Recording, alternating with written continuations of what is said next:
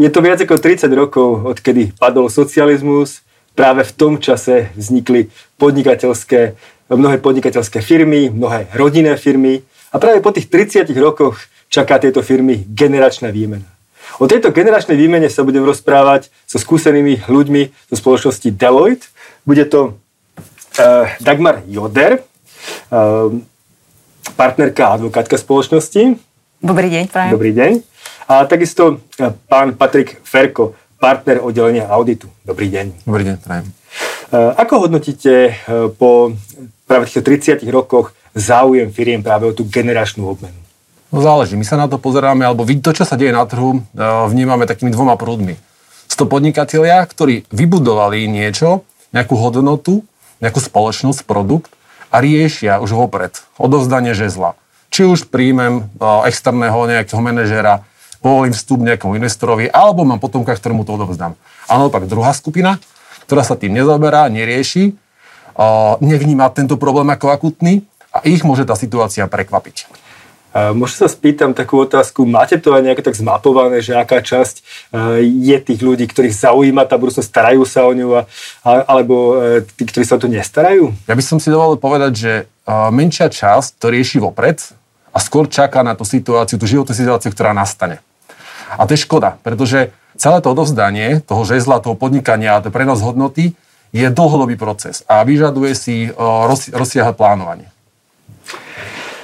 Takže hovoríte, že je to, je to menšina ľudí, ktorí iba plánujú dopredu. Aké sú tie základné možnosti? Niečo ste naznačili, ak to môžete trošku rozšírenejšie možno povedať. Že to najdôležitejšie je poznať tú stratégiu. To znamená, čo chcem dosiahnuť. Chcem v spoločnosti zostať, nechať si nejakú minoritu, prípadne tam zostať ako nejaký výkonný rejiteľ, alebo sa úplne stiahnuť z tej spoločnosti. Mám potomka, ktorý pre, vie vstúpiť, prevziať to žezlo. Prípadne chcem dať externého, externého o, manažéra. Čiže to je najdôležitejšie poznať, vedieť, že čo chcem dosiahnuť a, a z toho vyplýva aj to plánovanie. Je dôležité pre týchto majiteľov firiem, rodinných firiem si uvedomiť, že mnohé oblasti nezvládnu sami. Pretože tam je oblasť ob, daňová, právna príprava dokumentov, poradca, ktorý ohodnotí tú firmu. Mnoho podnikateľov, viete, vytvoril som, mám tam hodnotu. Cítim, že, že pre mňa má tá firma hodnotu niekoľko miliónov. Pravda môže byť niekde inde. Až ten externý pohľad stanoví tú reálnu hodnotu, čo za tú spoločnosť môže očakávať a môže, môže do, dostať. A v neposlednom rade ten, ten externý poradca dokáže nájsť a osloviť mnohých investorov, ktorí by do spoločnosti mohli vstúpiť. Čiže záleží chcem investora, alebo radšej mám potomka, ktorý to po mne, po mne prevezme. Aké sú vaše skúsenosti v tejto oblasti? Možno koľko je, koľko je takých spoločností, ktoré majú už jasne vytipovaného potomka, ktorému to chcú dať? Alebo skôr je tam, je tam e, možno nejaké, nejaká nezhoda medzi nimi, že ako by to malo smerovať? Možno hľadajú iné riešenia? Ako to vidíte z praxe? Z môjho pohľadu je to veľmi individuálne. Aj preto je dobré, keď vlastníci firiem túto otázku riešia dlhodobejšie, plánujú a nejakým spôsobom sa zamýšľajú nad tým, aké majú možnosti, tak ako naznačil už aj Patrik, a sú v podstate tvorcami toho plánu odovzdania. Nevždy majú potomkovia predpoklady na to, aby firmu prevzali a aj na to ich v podstate treba pripraviť, ak sa má niečo také udiať. To znamená, vlastníci firiem posielajú svojich potomkov na dobré univerzity, umožňujú im stáž nielen internú u nich vo, vo, vo firme, ale možno v príslušnom segmente uh, v iných firmách.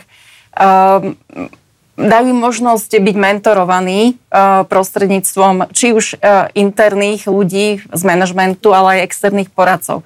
V tejto súvislosti by som spomenula napríklad program našej spoločnosti Deloitte, nazývaný Step Up, v rámci ktorého vlastne pomáhame zaškoliť potomkov úspešných biznismenov a pripraviť ich pre prevzatie určitých rolí vo firme. Či už je to uh, korporátne financovanie, dane, uh, finančné modelovanie a podobne. Tak a potom je to možno vec, kedy prichádza druhý moment alebo druhá možnosť a to je to, že sa začnú pozerať po nejakom uh, investorovi alebo nejakom manažerovi tej spoločnosti. Je to bežné aj v našich podmienkach? Ako to funguje? Uh, nie je to situácia úplne neštandardná. Ja by som povedala dokonca, že pri odovzdávaní nástupnica firiem je to pomerne uh, bežná situácia, že uh, aj pri príprave toho potomka výrazne participujú určití zamestnanci, ktorí sú v tej firme dlhodobejšie na manažerských pozíciách a vlastne vzniká akoby taká kooperácia medzi tými nástupníkmi a manažmentom, ktorý ale v podstate stojí mimo rodiny. A niekedy vlastne aj keď to je podľa mňa skôr zriedkavejšia situácia, že vlastne management, respektíve určitá člen, určití, určití členovia z toho manažmentu preberú tú firmu. No a potom samozrejme, uh, keď takáto možnosť nie je, tak prichádza do úvahy tá tretia alternatíva, ktorú už naznačil aj Patrik, a to je odpredaj firmy, buď 100% uh, exit pôvodného vlastníka, alebo uh, čiastočný predaj, príchod nového investora a možno postupný odpredaj aj zvyšku zvyšku podielu majiteľa. Život prináša rôzne takéto uh, situácie. Nedá mi nezareagovať, dať, ako si hovorila, že uh, majiteľ spoločnosti pošle svojich potomkov na dobrú univerzity, im sa tam otvoria oči, začnú podnikať v niečom úplne inom a sa mu nevrátia. Aj, aj to je. Alebo sme mali uh, takú debatu s jedným majiteľom firmy, veľmi úspešnej firmy, ale nie až tak výkonnej. Že tak Pane, za koľko vy chcete tú firmu predať? No, že za 3 milióny. No, že prečo? Mám každú dceru a každý chcem rozdať milión. Ale reálna valuácia nebola ani 1 milión. Čiže to je tá, že on, on, si, on si tú firmu hodnotil, lebo to, čo som ja budoval 30 rokov, veď predsa mám tu majetok, mám tu zákazníkov, mám tu dodávateľov, mám zamestnancov. To je síce fajn. Ale tá reálna hodnota môže byť niekde inde. A čo je ešte veľmi dôležité spomenúť, je odozdanie tej identity aby tá firma, ona má v sebe, má v sebe to noha, má v sebe tú, tú dušu toho, toho podnikateľa. A veľakrát im je ťažko odstúpiť od toho a vzdať sa, že a čo ten nový majiteľ, čo s tým bude robiť. Nebude on prepušťať ľudí, nebude až príliš optimalizovať, nebude sa zamerať na iné produkty, že viete, je veľmi, veľmi zložité pre niektorých majiteľov, pre niektorých podnikateľov, ktorí 30 rokov budovali spoločnosť, že teraz z toho odísť. Ale to nastáva vtedy, ak nemajú potomkov, prípadne potomkovia nechcú v tej firme pôsobiť. A zase to nie je až taká nezvyčajná vec. Si treba tiež povedať. Z toho, čo pozeráme často v seriáloch napríklad, e, alebo vo filmoch, tak vidno, že e, títo vlastníci, noví vlastníci, povedzme potomkovia e, daného zakladateľa spoločnosti sú často v dozorných radách, možno iba kontrolujú fungovanie tej spoločnosti, ale riadi ich niekto iný. Je to model, ktorý funguje na Slovensku? Uh, ono je to asi zase otázka toho, ako tej postupnosti preberania firmy a toho, ako sa dohodne model fungovania je, je dobré um, v podstate, mm, aby si členovia tej rodiny a možno aj s členmi manažmentu sadli a rozprávali sa otvorene o veciach, kto má akú expertízu, kto má aké schopnosti, kto, koho, koho bude čo rola, ako budú spolu rozhodovať, ako budú tú spoločnosť viesť. Aby vlastne um, bol vytvorený určitý súbor pravidiel, ktorý sa vlastne bude dodržiavať a podľa ktorého tá spoločnosť môže ďalej fungovať. Myslím si, že ide predovšetkým o toto. E, takže naznačujete, že je to pomerne rozsiahly právny problém, to znamená, chce to asi možno nejakú zmluvu, nejakú dohodu, asi nie verbálnu. Ako to funguje v praxi? Uh, sú štáty alebo krajiny, kde pomerne uh, často funguje také niečo, ako je uh, Family Constitution alebo rodinná ústava. U nás nie je takýto inštitút zakotvený, ale Určite je možné vytvoriť e, nejaký súbor pravidiel, podľa ktorých e, tá rodina funguje v rodinnej firme. Nemusí to byť e, súbor pravidel nejaký veľmi formalizovaný, ale v podstate, aby bolo jasné, ako to má, ako to má v praxi fungovať. A samozrejme, keď do, to, keď do vedenia alebo rozhodovanie vo firme vstupuje tretia osoba, či už je to vlastne člen, nejaký zamestnanec alebo prípadne aj investor, tak potom už je takéto rozhodovanie podstatne viac formalizované, môže byť mm, vlastne uzatvorená tzv. dohoda spoločníkov alebo do, dohoda akcionárov, e, ktorá presne vymedzí, kto má aké kompetencie, ako sa rozhoduje v rámci spoločnosti e, a podobne. V našom ekonomickom priestore my nie sme veľmi zvykli na to, že sa podpisujú zmluvy medzi súrodencami alebo otcom a synom alebo otcom a dcerou. E, ten mindset ale je potrebné zmeniť, pretože viete, môžeme teraz byť za dobre, ale príde krízová situácia vtedy sa aj súrodenci dokážu veľmi, veľmi rýchlo a, a, a rozkmutriť a pohádať. A vtedy takýto papier, takáto tá ústava rodina, ako, ako to vravíme, dokáže riešiť takéto problémy. Hovorili sme o viacerých možnostiach, ako tú firmu e, posunúť svojim nástupníkom, avšak e, mňa zaujíma tá praktická rovina. Povedzme, že momentálne sa skutočne e, firma rozhodne, že chce do toho ísť, má viacero možností. Čo by ste, čo by ste odporúčili na začiatok? Tak predovšetkým v tomto prípade treba uvažovať o možnom vstupe investora a to znamená, že na to je potrebné sa pripraviť. Je dôležité, aby si vlastníci firmy nastavili očakávania, aby vedeli, uh, čo možno od toho vstupu investora očakávať. Je zároveň dobré akoby trošku urobiť poriadok vo firme, pretože rodinné firmy sú síce flexibilné, ale nie vždycky uh, majú formálne nastavené uh, fungovanie, respektíve procesy. Uh, a je potrebné sa pripraviť na to, že možný investor bude robiť hĺbkovú previerku tej firmy, či už z hľadiska účtovníctva, daňového, právneho. Bavíme sa o investorovi, ale čo vlastne ten investor znamená? To príde človek, ktorý, ktorý kúpi veľký podiel na spoločnosti, možno väčšiu časť, menšiu časť. Ako to funguje? Uh, najčastejšie je to uh, možno väčšia firma, ktorá pôsobí v rovnakom biznise alebo v rovnakom segmente, ako je tá príslušná rodinná firma a pre toho väčšieho investora to môže byť e, zaujímavý add-on, tzv. prídavok k jeho vlastným biznis aktivitám, alebo jednoducho e, zväčšenie podielu na trhu, zvýšenie svojej konkurencieschopnosti. Ten, ten majiteľ môže byť nositeľom hodnoty a preto veľkú firmu bude dobré, ak on tam zostane. Pretože na ňu sú naviazané možno, že nejaké patenty, know-how, možno zákazníci, dodávateľ, dodávateľské reťazce. A preto si aj ten investor zvážuje, že ak on tam už nebude, či tá spoločnosť bude fungovať tak, ako doteraz.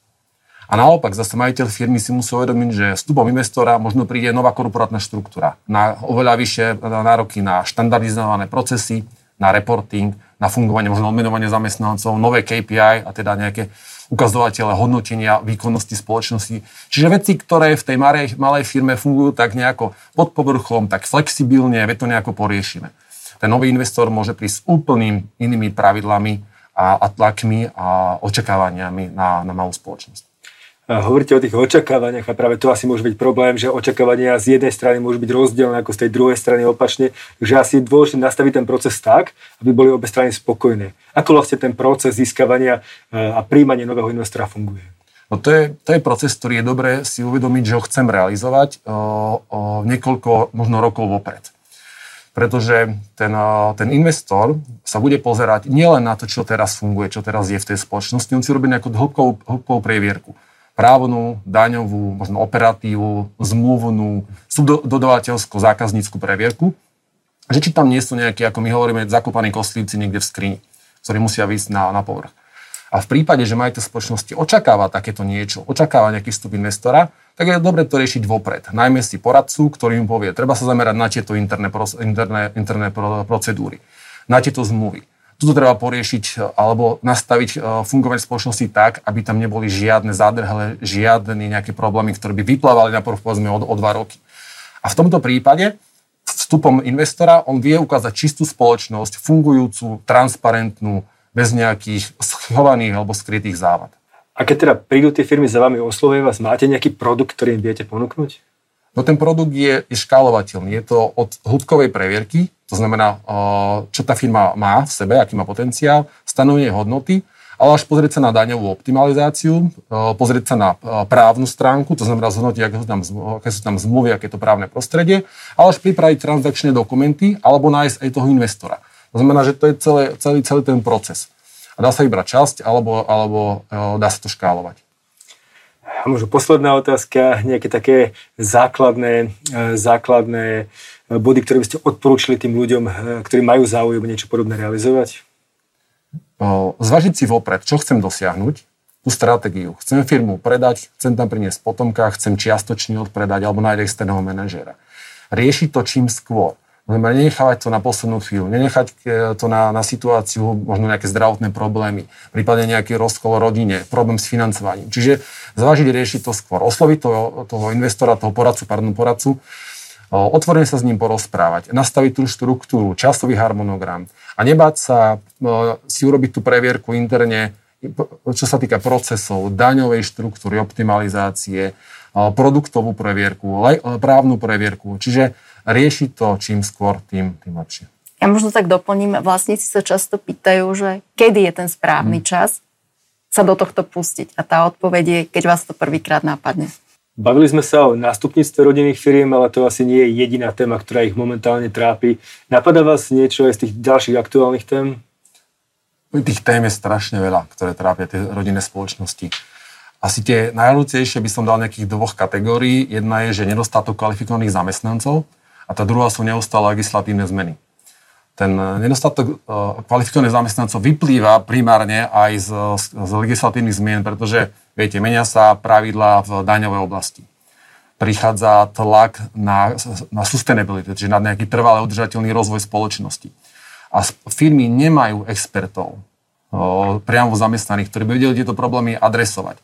Nedokáže to, nemajú know nemajú expertízu. A vtedy sa môžu obrátiť na, na poradcov, ktorým to pomôžu nejakým spôsobom vyriešiť. Zmeny v daňovej oblasti spôsobujú to, že je to neprehľadné. Je problém zostaviť daňové priznanie, či už z DPH alebo, alebo z daní z, prí, alebo z príjmov. A potom následne sú ťažké daňové kontroly. Opäť my budeme pomocným spoločnosťam s tými daňovými kontrolami.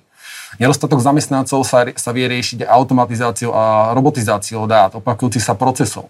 Mnoho firiem, viete, sa pozerá na to, že optimalizujem si výrobný proces. Čiže len to, čo mám vo fabrike, priamo vo výrobnej hale ale čo tak podporné služby, opakujúce sa činnosti. A preto my sa zameriame, sa pozeráme aj na tieto činnosti. Napríklad je úplne jednoduché urobiť to, že došle faktúry, či už poštov alebo elektronicky, roboty, robot naskenuje, naščíta a rozúčtuje. A tým pádom sa ušetrí priestor a čas. A podnikateľ sa môže sústrediť na rozvoj spoločnosti, nemusí riešiť takúto bežnú, bežnú operatívu ten, tá sustainabilita je téma, ktorá teraz rezonuje. Mnoho rodinných firm si povie, sa to netýka, týka sa to veľkých spoločností. No nie je to úplne tak. Pretože financujúce banky sú pod veľkým tlakom, aby financovali len biznis, ktorý je trval udržateľný. A tu nejde iba o ochranu životného prostredia a o znižovanie CO2, ale tu ide aj o to, že finálni zákazníci sa pýtajú, a je to z obnoviteľných zdrojov, je to udržateľný produkt, takisto korporácie, kde tie malé firmy svojich cudovateľmi sa budú pýtať a budú chcieť zmeniť svoj, svoj reťazec, že zelená energia, produkty, ktoré sú urobené z udržateľných zdrojov, recyklovaných zdrojov. A tým pádom ten tlak nastane na menšie rodinné firmy, aby aj ich proces a ich štruktúra výroby splňala tú compliance v rámci sustainability. E, to, čo hovoríte, naznačuje, že skutočne aj e, udržať e, výrobu, produkciu, tie služby, ktoré ponúkajú tie firmy, bude čoraz komplikovanejšie v tom komplexnom svete, aký pred sebou máme. A čo expanzia? Čo v prípade toho, že chceme vôbec expandovať ďalej? Čo mám robiť? A ono to súvisí samozrejme s tým, že slovenský trh je pomerne malý a preto tie rodinné, uh, rodinné úspešné firmy sa po, po, pozerajú na iné trhy, na iné možnosti a zaujímajú sa o expanziu do zahraničia. To samozrejme nie je také jednoduché, pretože narazia na prípadnú neznalosť prostredia, neznalosť kultúry, ehm, neznalosť právneho rámca v takej krajine otázky dostatočnosti právnej ochrany, napríklad vo vzťahu k predmetom duševného vlastníctva, otázkam súvisiacim s ochranou osobných údajov a podobne. Uh, Deloitte vďaka tomu, že má globálnu sieť uh, po celom svete alebo v Európe, tak uh, dokáže v takýchto otázkach pomôcť a rodinné firmy e, naozaj túto možnosť často využívajú. A ďalšia vec, e, alebo ďalšia oblasť, ktorá tak rezonuje v poslednom období je e, spojená s tým, že rodinné firmy pre udržanie svojej konkurencieschopnosti sú vlastne nútené inovovať, prinášať produkty s vyššou hodnotou a samozrejme za tým účelom vynakladať prostriedky na výskum a vývoj.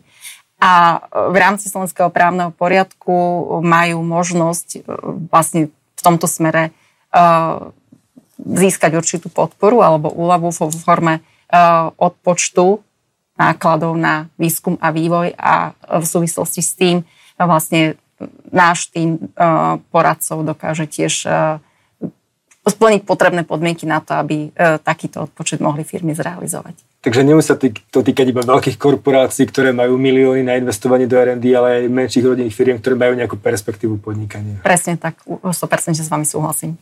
Jak možno by som ešte dodal aj to, čo hovorí Dada, že na jednej strane my sa snažíme pomáhať firmám riešiť problémy, ktoré majú. Na druhú stranu sa my ich snažíme edukovať. Čiže im povedať o R&D, o úľavách, im povedať o štátnej pomoci. Napríklad ďalšia oblasť, ktorá je veľmi zaujímavá, je tá kybernetická bezpečnosť. Mnoho firiem, mňa sa to netýka, lebo sa to týka veľkých spoločností, no ale týka sa to každej jednej firmy, do každej sa môže nejak nabúrať, dáta môžu byť ukradnuté, potom je to ochrana, ochrana Osobný osob, údaj. osobných údajov, čiže veľká téma, ktorá prišla 2 roky dozadu, 3 roky dozadu, 3 roky, prvé, 3 roky mm-hmm. dozadu. Čiže to sú oblasti, ktoré, e, na ktoré my tiež poukazujeme a hovorím, že ed, tak edukatívne, že máte to podchytené, myslíte, myslíte na to. A potom je to zavádzanie nových technologických riešení, či už pri príprave napríklad e, daňových priznaní. Čiže zautomatizovanie, odstranenie, minimalizovanie chýb a tým pádom naozaj sústredenie sa na core toho biznisu, na to, čo mi prináša hodnotu a neriešenie takéto, takéto compliance roboty. Ďakujem veľmi pekne za vaše informácie a e, slova o rodinných firmách, ktoré mnohé určite budú e, potrebovať práve pri súčasnom riešení témy nástupníctva, možno aj ostatných oblastí. Takže ďakujem e, pani Dagmar Joder, e, partnerke advokátke spoločnosti Deloitte Legal, že ste prišli. Ďakujem za pozvanie. A rovnako pánovi Patrikovi Ferkovi, e, partnerovi oddelenia auditu. Ďakujem pekne.